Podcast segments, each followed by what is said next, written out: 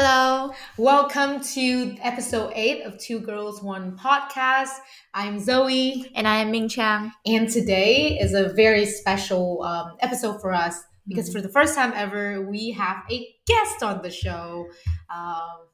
So as we mentioned in our previous episode, in this episode, we'll be talking about growth mindset. And we have with us here Luke Taylor, who is our employer.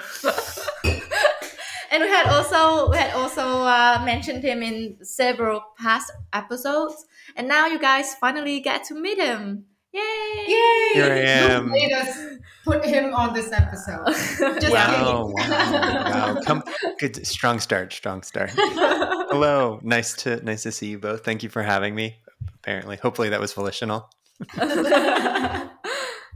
It is.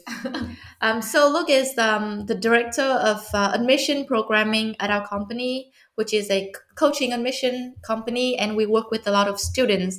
So that is why we are very passionate about the topic of education. And one theme that we explore a lot, and we help our students explore by themselves too is growth mindset. And so today we want to talk about growth mindset and how we can cultivate growth mindset in our daily life. Yeah.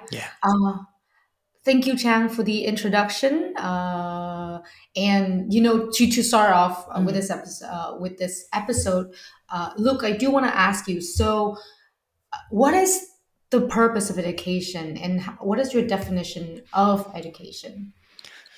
Yeah, so it's a great question because I think often when we think of education, we immediately associate it with school. So much of our lives is structured around education in this formal setting. In the United States, it's kind of K through 12 and then through college. And in Vietnam, high school starting in 10th grade through 12th grade. But I think education, broadly defined, can be anything that allows us to learn or to grow, whether that's a skill, whether that's developing a skill set related to a profession, related to musical instrument, creativity, but also knowledge that's related to self and our place and our understanding of the world. So I think education, in the broadest sense, is related to growth, which is probably why we're having this discussion about growth mindset.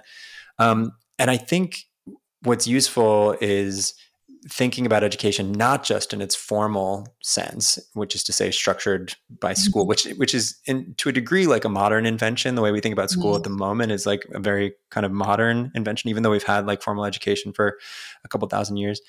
But it's useful, at least in the way we talk about it at Spark Prep often, is returning education to the hands of students so that students can really drive their educational process, can have some sense of agency. Because I think it's really difficult to learn when you don't have a sense of agency, when you feel like you're being coerced into something. And I think we all know students, or we've experienced it ourselves. We're like, wait, why am I here? Why am I in this class? I hate this topic. I hate this subject. I don't see the value in it.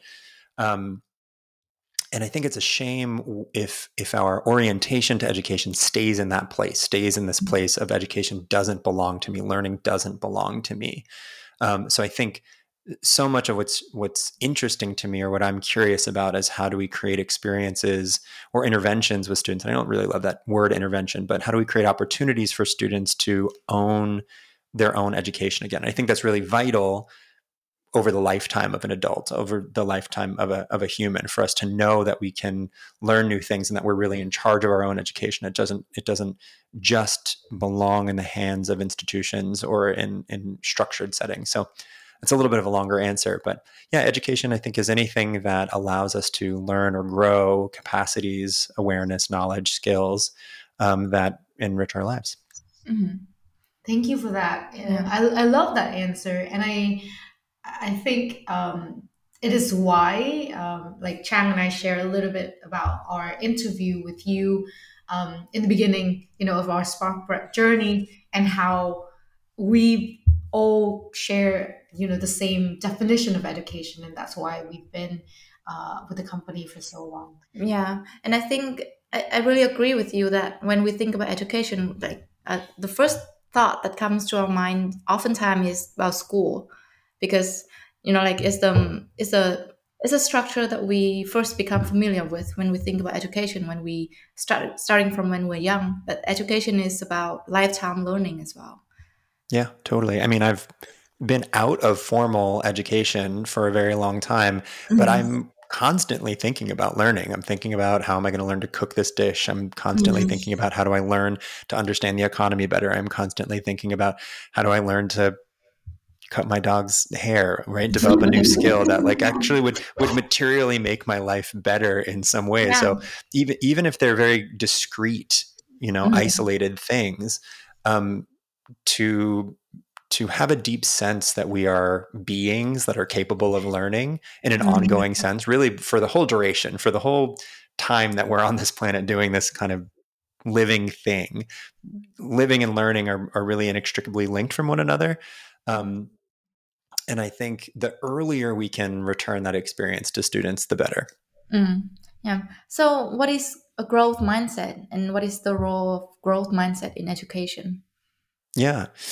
So growth mindset is a term that was coined by Carolyn Dweck, who's a professor of psychology at Stanford University. And it really, in a scientific setting, and she has a very elegant way of discussing it, really is an acknowledgement that human beings from a neuroplasticity perspective, and I think that that's a really complex term that warrants more discussion, have the ability to grow new dimensions and new capacities of self. And so growth mindset is really the mindset, the orientation that says that actually very, very little of who I am and what I am is set in stone. And actually quite a lot of who I am and what I am is something that can be grown and developed through the application of effort. And kind of through her work, she talks about how this orientation, right? Having the mindset that we are beings who grow, allows us to have kind of a different experience of reality. So all of a sudden we're no longer people who are bad at math. Maybe we just haven't acquired the skill of math or had certain experiences within math that might have us identify as people who are good at math. And that's, I think, a pretty big departure, because I think a lot of us identify as people who are bad at fill in the blank, right? I certainly was someone who identified as bad at math. And it's actually really only as an adult that, you know, my partner is like, you're good at math sometimes. Like, you talk a lot about math. And that's only something that I came to much, much later.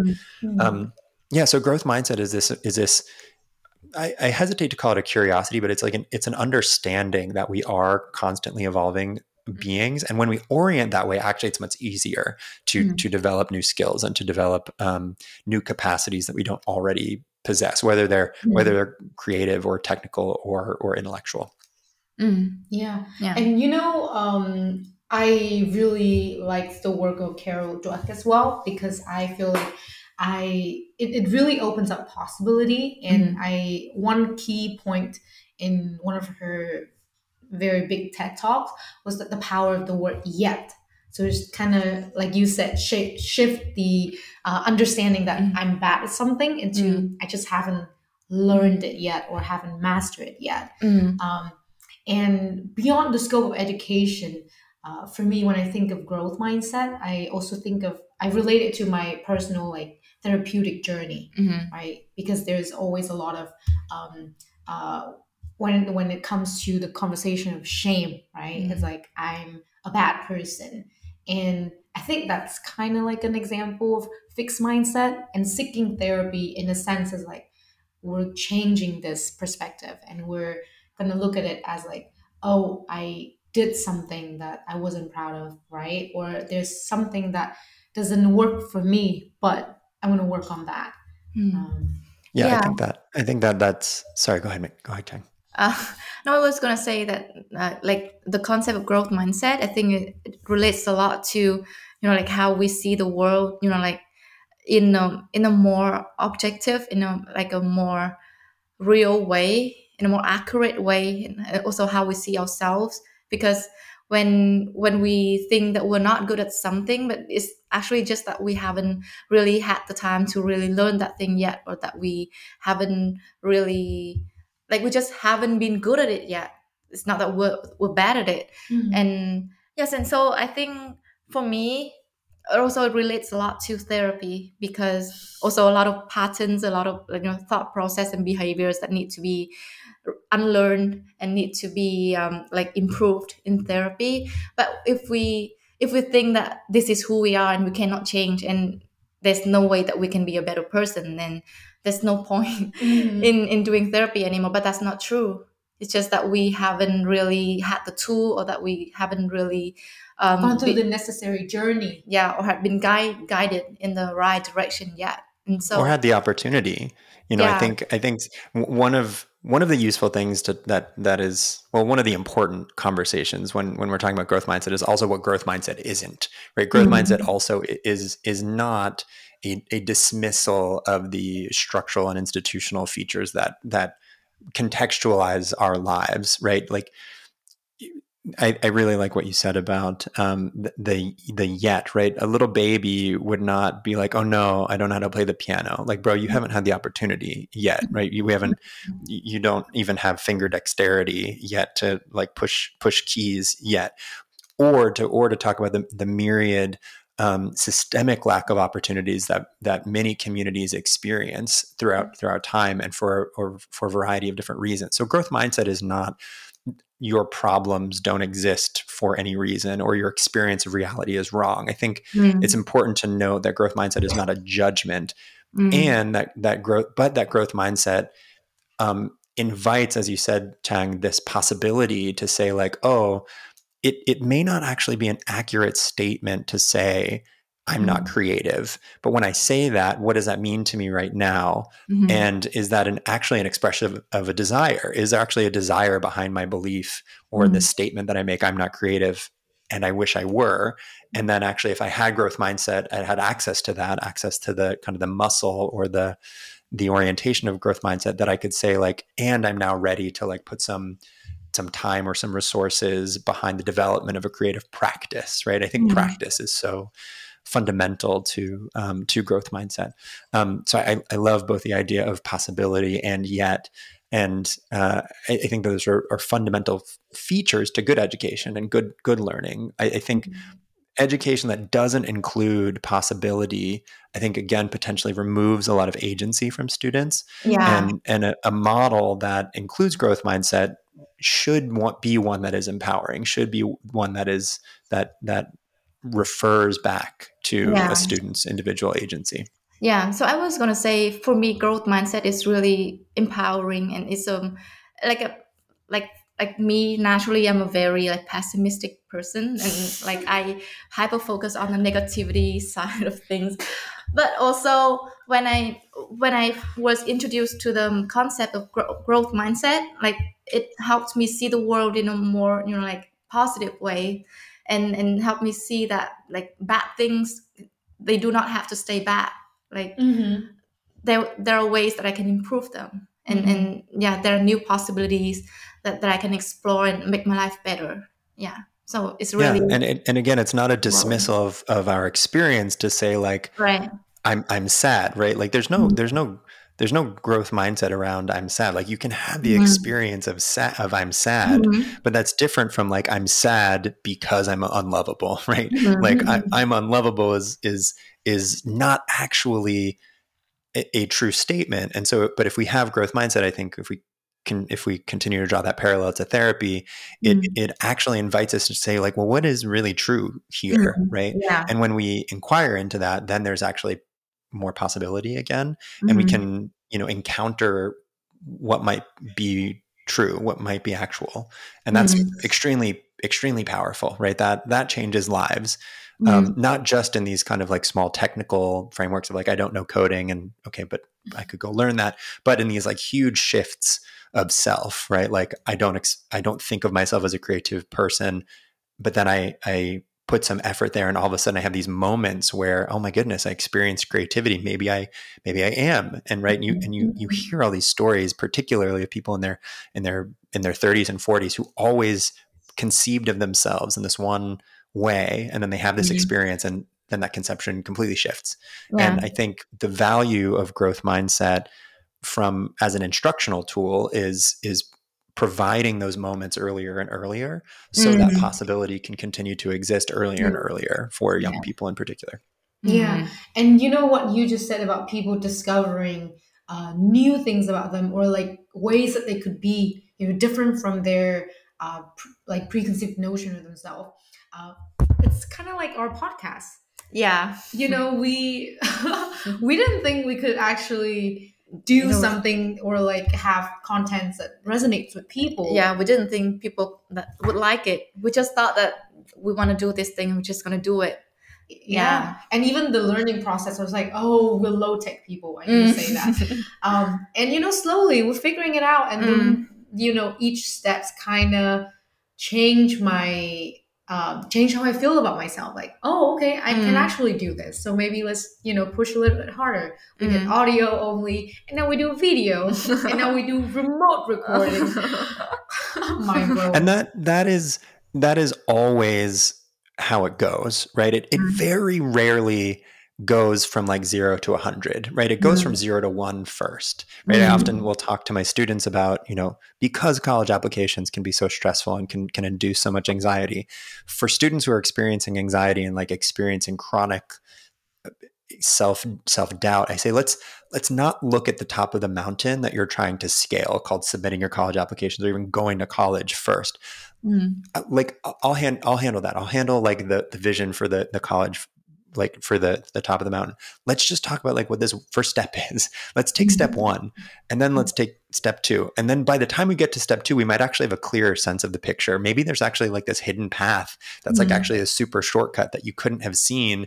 But if you stay stuck in step one, it's really difficult to see that shortcut or that alternate path. Of course, that's terrifying, because when you're at square one, at least the distress is orienting. You're like, well, it can't get worse from here because like I know what it's like here. At least I know what it's like from this spot. But almost all good things happen from like at least taking the first step, even if you don't know the entire path first. But that's very hard. But growth mindset says start first, and in the starting, you kind of learn how to do it. Yeah. And like you talked about, you know, like students often see the college application process as, you know, like when they finish the application, it's this, you know, like the mountaintop. But actually it's about, you know, like each step during the process. And so in the previous episode, when Zoe and I talked about the education system that we went through, and we talked about this a lot, that students, like they are taught to see, you know, each mountaintop as the goal for them to strive towards. And if they fail to reach that, they feel like they're a failure, and they are not taught to really see the process and how far they've come during the process. And there are very like few and fixed milestones for students to achieve. Or just human in general. Yeah, or like in this society to make them feel like they have some worth, like they're valuable. And we talked about it, and I think it's the way that the formal education, like the school system and everything, like it paints this very fixed like definition or picture of what success looks like. And a lot of this comes down to values, and you see this in kind of like any large scale system, whether this is like Occidental or whether this is in Vietnam or whether this is elsewhere. It is like, what does the system value and what is the system trying to produce in students, right? And the pity that I think we agree on, right? Like we're a little bit preaching to the choir here, is that there's you invest so much time as a student, you invest so much time into preparing to like hit these peaks, and then you don't, and you have no alternative to conceptualize of how that time was well spent, whether that was valuable. Did I learn study skills? Did I learn how to like, did I develop relationships during in the process of that preparation? And instead it's very much binary, right? It's I either succeeded or I failed. And in fact, that's just not a very robust system. It's like it's an extremely not robust system, to say nothing of the fact that, again, it reinforces this idea that that's what life is about, that it is only about this like success or failure. Mm-hmm. And that I think again, robs students from a lot of agency.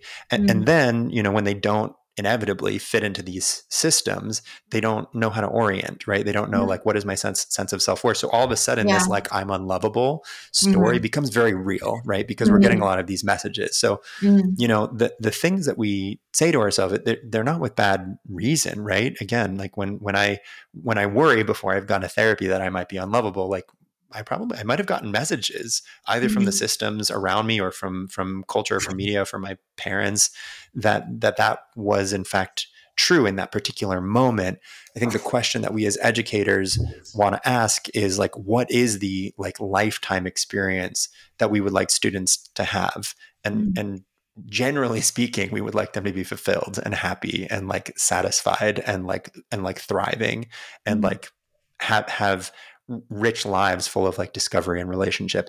But what's interesting and what's challenging is systems often are trying to solve for different things. Sometimes systems are trying to solve for like developing compliant workers, right? Like that's a spicy take, but you know, a lot of, you know, the history of the education system in the United States oftentimes was the result of like, you know, workers just needed daycare, right? Like mm-hmm. so that, you know, that they could go to work and then they come back and then their kids would stay in that same cycle. So it wasn't really about producing like scholastic excellence. Mm-hmm. And we haven't really like, you know, revolutionized that system so much from like mm-hmm. a public education model. And mm-hmm. so, you know, a lot of these really big intractable systems, public education systems kind of like around the world really struggle with that. They struggle with change. We struggle with this like one size fits all model. It does mm-hmm. not. And mm-hmm. so we kind of like wonder why our young people, you know, grapple with mental health challenges or mm-hmm. grapple with like, you know, not having a clear sense of self or direction or having, you know, extraordinary pessimism or cynicism for the future. So, mm-hmm.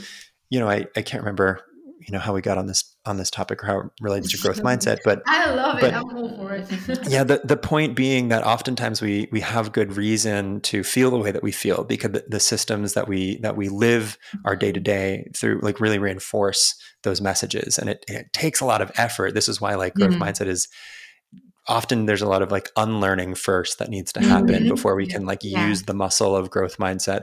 And even, you know, when we've been in therapy for years and years, we sometimes can sense that instinct that we like know is not true, right? Like our mm-hmm. instinct might still be to like disparage ourselves, even though we know we've like done enough therapy to know like, no, that thought about how you're a bad person isn't true. We've like mm-hmm. talked about it with like Dr. So-and-so like a million times already, but it's still kind of there, right? Like these habits are not necessarily like immediately easy to break. So just yeah. being introduced to the idea of growth mindset, hashtag change your life, that doesn't happen overnight. It does yeah. require the application of like mm-hmm. focus and effort mm-hmm. and support, right? You can't really do it alone, right? You need community, mm-hmm. you need guidance, you need mentorship, you need support. Mm-hmm. And I think, you know, not to plug Spark Prep, but I think that is part of what we hope to do as an organization is provide that support to students so that they can feel that encouragement that doesn't have an agenda. Like, no, I actually secretly don't care where you go to college. I care about like, are you happy? Are you healthy? Are you thriving? Mm. And like parents are like side-eyeing me. They're like, yeah, but and I'm like, no, but like, actually I don't care. I really don't. I only care if you're happy. Oh God. That's a great digression. Thank you, Chang, for that important, you know, conversation on system, right? And this question, I think we touched on this a little bit already, but I still want to hear from you. You know, why is growth mindset important? Yeah. So, you know, without repeating too much of what we talked about, I think because, you know, I'll just speak from like where I'm at these days. Mm-hmm. I think growth mindset is important because it allows for kind of magic in life, mm-hmm. like, and not magic, like Harry Potter magic or magic. But I really mean like, I kind of mean transformation, I guess. I mean, it allows for something that maybe we might not have imagined for ourselves. Mm-hmm. But when you encounter the idea of growth mindset and you really understand the mechanics of it, like the psychology, I don't mean like the way that it's been adopted into like pop culture, because I think growth mindset has largely been taken out of context and is used almost to be synonymous with grit, right? And I don't think growth mindset is intended to mean grit. I think growth mindset is intended to mean, what can you imagine for yourself? Mm-hmm. And what would it take for that to be brought into reality? Mm-hmm. And growth mindset says, actually, many times that can happen if we think about like the effort and the structure and the systems that would need to be put in place, the mm-hmm. practice usually to get you there, right? And I think the examples of creativity are really useful because, I mean, growth mindset is so much around like, yes, even if I started playing the piano today, I could learn how to play Chopin if I put in the effort every day. And I know that to be a fact because of like the science of growth mindset. Whereas like, imagine the world growth mind, the phenomenon of growth mindset didn't exist. It would just be like, because I don't know how to play Chopin today, I can't play Chopin, period. No imagination, no discovery, no sense of possibility. And so like, that's pretty profound, I think, you know, so fill in the blank for any Chopin that sparks your heart, right? For some people that's cooking, for some people that's race car driving, for some people that's starting a company, for some people, whatever it happens to be. If that is truly your desire, and then you orient to growth mindset, that can be a tool, and it really is a tool. It's not a dogma. It's a tool. It's a framework. You can often get there. Again, this is not to make systems or institutions insurmountable, right? Like white supremacy does not just like immediately go away because we say like, you know, expecto growth mindset. Like that's not how it works. But growth mindset can help us orient, can use the biology of the brain. I think that's the better way of talking about it, right? Like the science of neuroplasticity tells us that so much about our brain actually is pliant, particularly when it comes to learning. And that's why I love it. That's why we're talking about it. As opposed to the old dogma, right? The old ideology used to be, no, you're born with this like set of immutable capacities and like, don't look outside the box, right? That's the old dogma, but science has shown us that that's not the case. Yeah. And the talk about your example with like learning how to play the piano reminds me of the, you know, 10,000 hours theory that have made popular by Malcolm Gladwell, you know, also really the emphasis on, to be able to master anything, you really need to put in the effort. And I know you just made the distinction between growth mindset and grit. And I think this one does have like kind of more of like grit, and you need to really put in a lot of hours, but also it's the emphasis on effort rather than innate talents to be able to achieve something. Yeah, absolutely. Yeah, and I think for our purposes, what we like to think about at least is, can we zoom in on our four and like talk about it and reflect on it and like, and see what went well and what didn't go. Can we zoom in on hour 137, et cetera, right? Like each of those hours has value, even the name of the book or like the 10,000 hour phenomenon. I don't love, because that's still mountaintop, you know, like that's still like obsessing over the end, right? And growth mindset is still, let's look at the process. And the process is, no, I'm constantly growing, right? Like my brain is an evolving, not in the evolutionary biology, but is a growing organism. And if I orient myself properly, different dimensions of my experience can come into being. And if I would like those dimensions to be one or the other, I can apply effort in one direction or another, right? Like the boat is still heading in this direction and I can tack one way or another. But yeah, again, even the 10,000 hours is still like top of the mountain thing. You know what I mean? Yeah. Zoe talked about, you know, like how the 10,000 hours theory is actually sounds a lot like, you know, like growth mindset equals great. And I have the same notion about it as well. And I still think, you know, like if you set a goal for yourself is to spend 10,000 hours on, you know, like a equivalent amount of hours onto trying to do something, and you still haven't really achieved what you set out for yourself to achieve, then what do you think? Then, you know? Right. Yeah, exactly. Then I wasted all my time. Right. Mm-hmm. And it really encourages us, I think, to be really precise about our goals. Right. Mm-hmm. Because like, even if I start with like, oh, my goal is to play Chopin, how? Right. Mm-hmm. Perfectly. Like the way mm-hmm. like Itzhak Rubin played, right. The way that like, I could, you know, bang out like each note individually and really take my time. You know what I mean? I can do that probably. So I think growth mindset also encourages us to be really precise about our goals, because when we're precise about our goals, it actually forces us to like think about where we are in this moment and be really, really honest with ourselves. And oftentimes we have like much more capacity even in this moment than we thought we did, you know, and so even just like engaging in the thought exercise of like, what do I want my goal to look like and how might I get there, requires us to kind of take inventory of where we are in this moment and how we got here. Would I like to do anything differently? Right. And so you can kind of sense like I'm bringing the whole critical thinking thing into the conversation, which I always love. And again, that too is about being in touch with reality more than like the story that we have about reality, and that just, you know, requires some examination, and I think again tools like growth mindset can help, you know, give us some orientation. I know I keep coming back to that word to understand what is the space that we're moving from right now, right in this moment. And to your point about growth mindset, I think it can also be a tool for, you know, like cultivating self-awareness and, you know, like being mindful about yourself and, you know, about the world around you. By setting goal, like you sit with yourself and you think about like, what do I want for myself and what is realistic for me, you know, and totally. Like Zoe and I, we have this, your concurrent theme in our podcast. It's always about self-awareness in everything. Yeah. I was just talking to a student about self-awareness before this call.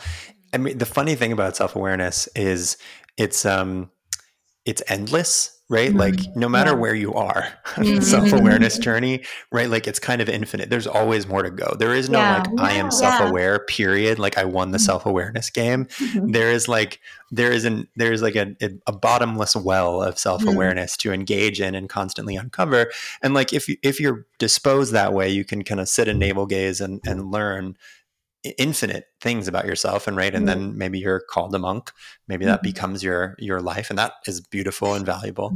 But I think this is the case with so many of the practices that we might adopt. They open up aspects of our lives that we didn't know actually before we started the process. This is why like starting is so valuable, because in starting you open the possibility of learning things that you couldn't have known until you picked up a little speed, until you had a little bit of momentum behind you. And then all of a sudden there's so much, like the insight just kind of comes, and then they're really reinforcing, right? They kind of build on one another, and there's so much.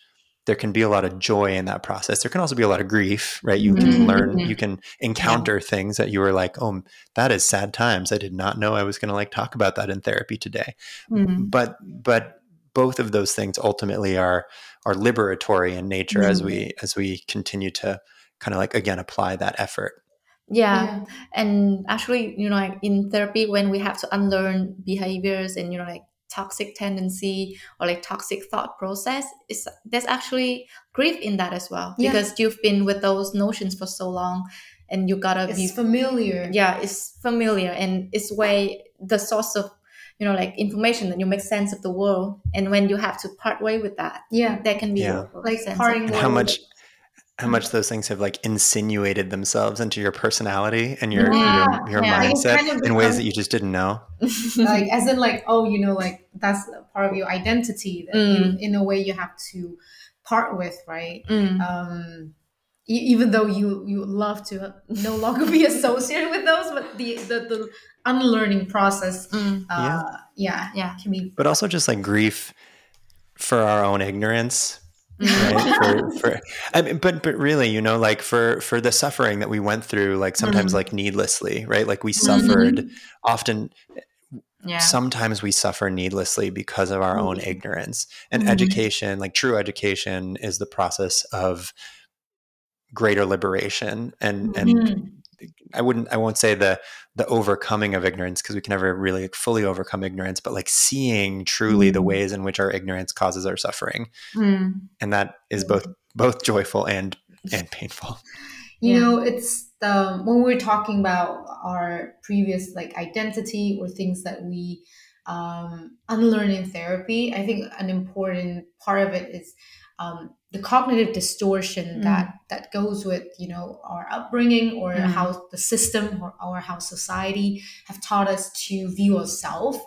And so this is, I guess, still very much related to this question. And I do like in this, I really want to share with different people all the time, like when they share with me some of their struggle and I could identify, you know, maybe like some cognitive distortions that play right there. So can you talk a little bit about, you know, the common cognitive distortion that you see in students that you work with? Oh, sure. Yeah. I mean, you know, with the disclaimer that I'm not a therapist. I mean, we named some good ones earlier. And I think even though I'm not a therapist, there is quite a lot of overlap between the amount of vulnerability that comes through in student essays sometimes, right? Through the college application process, like as a coach, students often will like share things about their inner workings, their inner life, their inner thought processes. I'm bad, right? Like that, just that one, just like the very blunt, I'm bad, right? Like students say this, students say I'm bad. Like, how could you possibly, you know, be bad, right?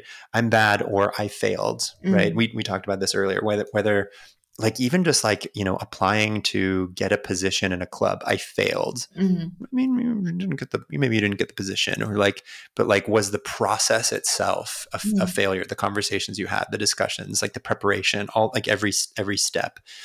Other cognitive distortions. I'm not good enough, or like my peers are better than me. Like we have, again, we just like have these absolutist kind of orientations sometimes to who we are, often in connection to others. Very normal, right? Lots of us compare ourselves to others.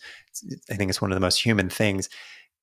And it is, it's still sometimes painful to see young people make these like really, really, they're just super harsh on themselves sometimes. And again, I think systems often reinforce this, but let's see what other cognitive distortions. Yeah, I think those are big ones. I mean, the I'm bad one feels like the central cognitive distortion like in life, right? Like if there's a central one, it's that one. Yeah, those absolute statements, like we talked about shame, and I think that relates a lot to shame. Like when you have shame, you do not believe that you'll be better or you deserve to be better. Right. Yeah. You're just a bad, small human that will never, you know, you stay that way forever and there's no one that can help you. Exactly. And it can be as subtle as like you see like a shadow cross your mother's face, you know, when you bring home a grade that you don't love. And like all of a sudden, like her anxieties from her upbringing, like even if she doesn't say anything. And so like, you know, the passing on of shame can be so subtle, can be so pernicious, can be so unintended, right? And like Chang Yu, I remember another conversation Chang Yu and I were having about like parenting. I'm not a parent. I'm not in any position to give advice to anybody about parenting. But I think we were talking about like how not to like mess our kids up, right? And I think it must be, inevitably there will be things that we do to harm our kids just because we're human and we're fallible and we contain so many of the traumas that like humanity passed down through us. And I think the answer is just can we love enough so that we have enough experience, that the child has enough experiences of like absolutely unconditional love, enough moments of joy and discovery and like safety to feel like they can develop secure attachment that might overcome that moment of shame, right? Like even if you experience like an acute moment of shame, it's still like it's sitting within a sea of love. I think we are still okay. Right? If that's how we live our lives as like parents and families, I think that's probably still okay. Yeah. And because you talked about parenting and, you know, like just giving your kid enough love, unconditional love and safety. So like the kid will not be messed up as we are. And I think for me, like my parenting journey involves a lot of like growth mindset and a lot of also like unlearning the shame. And like, because I experience sometimes when I lose my cool with and when she screams or something, like, and I can see like the image of my mom like in my mind screaming at me, and there's an urge in me to just, you know, recreate that behavior, recreate that image, that pattern to her. But I have to stop myself, and I have to think that I'm better than that, and I can be better, and I can unlearn that to not pass that down to her. Well, also that you have a different set of tools than your mother had access to. I think about this all the time when I think about my parents and the ways that we experience life differently. Like I just have access to a body of knowledge that they never had access to. That's right. True. Like when my parents and I are talking about like race and ethnicity, gender, power, colonialism, when we're having all like the big topic conversations, I had access to an education they didn't have access to. Likewise, like you had access, you have practice and a tool set. You have therapy. Yeah, absolutely. You now know it's okay to say, and I'm frustrated right now. You know what I mean? To like, and that's okay. That's not harm. You can say, oh God, I'm frustrated. Right. And like, maybe that's enough for you in that moment. Maybe not, you know, but it's not about like, oh, sorry. Or Chang, look at Anne. Like, I love you, but you're getting on my nerves right now. Yeah.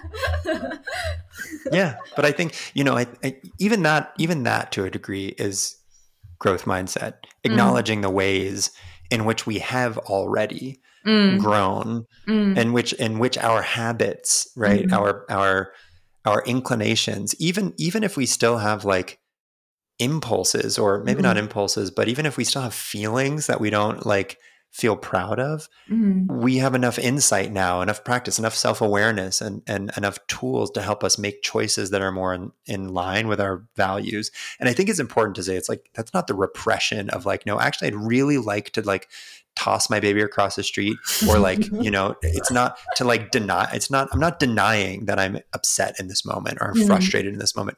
Feelings are important, but you have like a much more robust tool set. And again, I think that is all kind of like in the sphere of growth mindset of acknowledging like, you know, if you had had this baby 10 years ago, maybe you wouldn't have had that same knowledge, right? Maybe you actually would have yelled, right? And just that acknowledgement is a profound impact of growth mindset. Yeah, I like the word acknowledgement because it does. When I think about therapy or even growth mindset, there's this thing that, you know, acknowledging what is within our control. You know, for us to focus our effort or have a concrete plan and end result, things that we can control, or what's outside of our control, right? So for example, with Chang, like she can't control how her mom reacted to her, or like, you know, disciplined her when she was younger, but she now has a control over how she, you know, interact with her kid. And I think it's also it's very empowering. Yeah. To know what I can control and what I cannot. And and I think about shame a lot, and when like not just for this episode but like lately, and I also think about how to not let and feel any shame, because I felt a lot of shame growing up. Like for example, if I do not get this score on a test, I feel shame that I'm not a good enough student. And I think that the structure has taught us to feel shame. If we are not fit in, then we're different, and we're different means that we're bad. And I just don't want her to feel any shame.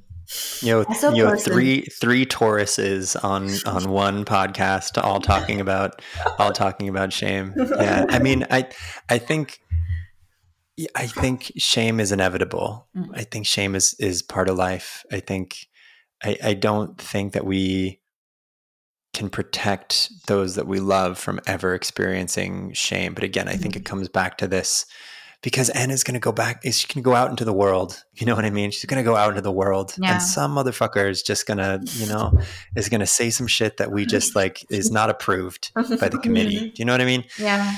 And so then the question is like, how do we equip her with tools to not internalize that shame?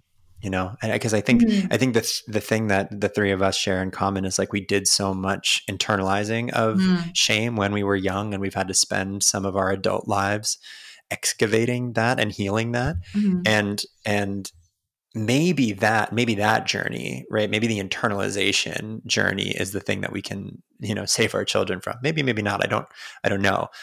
But even if they do internalize that shame. And hopefully they won't.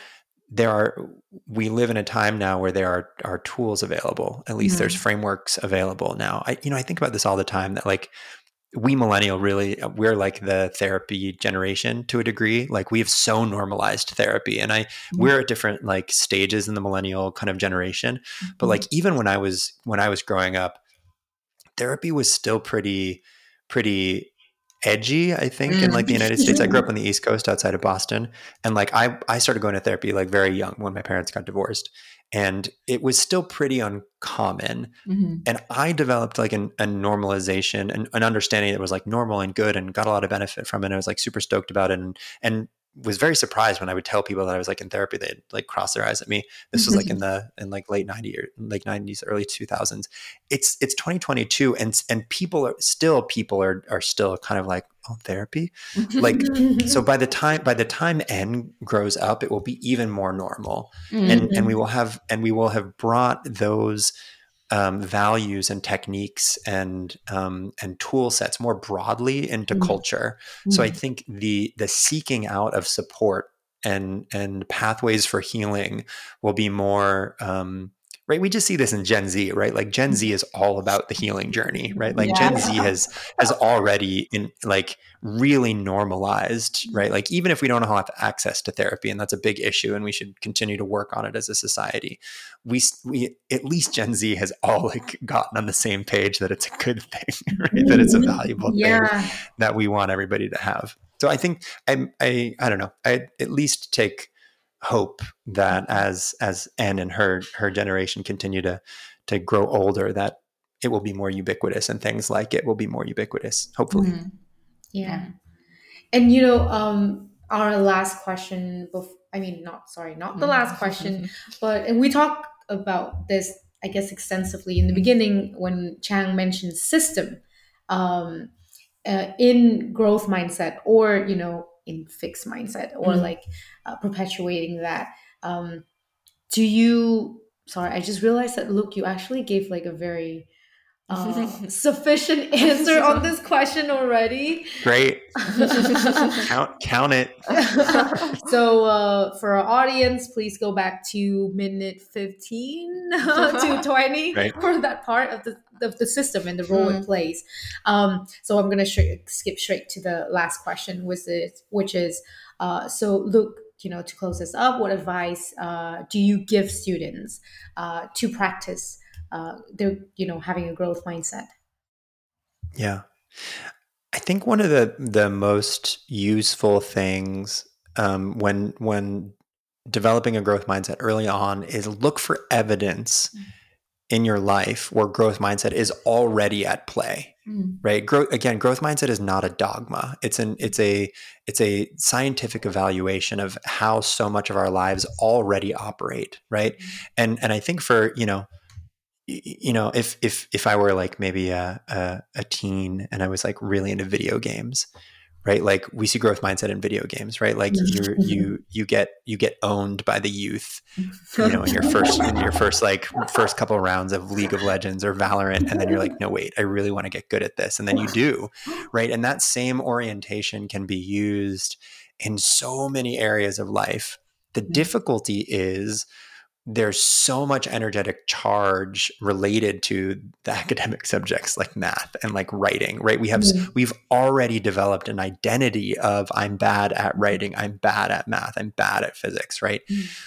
If there are opportunities for us to really examine and say, like, what if physics was like video games? What if what if the point I'm at in physics right now is like the point I was at in Valorant 6 weeks ago, or League of Legends six months ago, or whatever, right? That's a ridiculous consideration, but actually it's not so ridiculous because our minds work very similarly. Our brains work similarly. So I think the first piece of advice that I would look at is look for evidence in your life where things like growth mindset are already at play. And then the second thing that I would say is look at it in your friends, right? Your friends who you think of as talented or as great.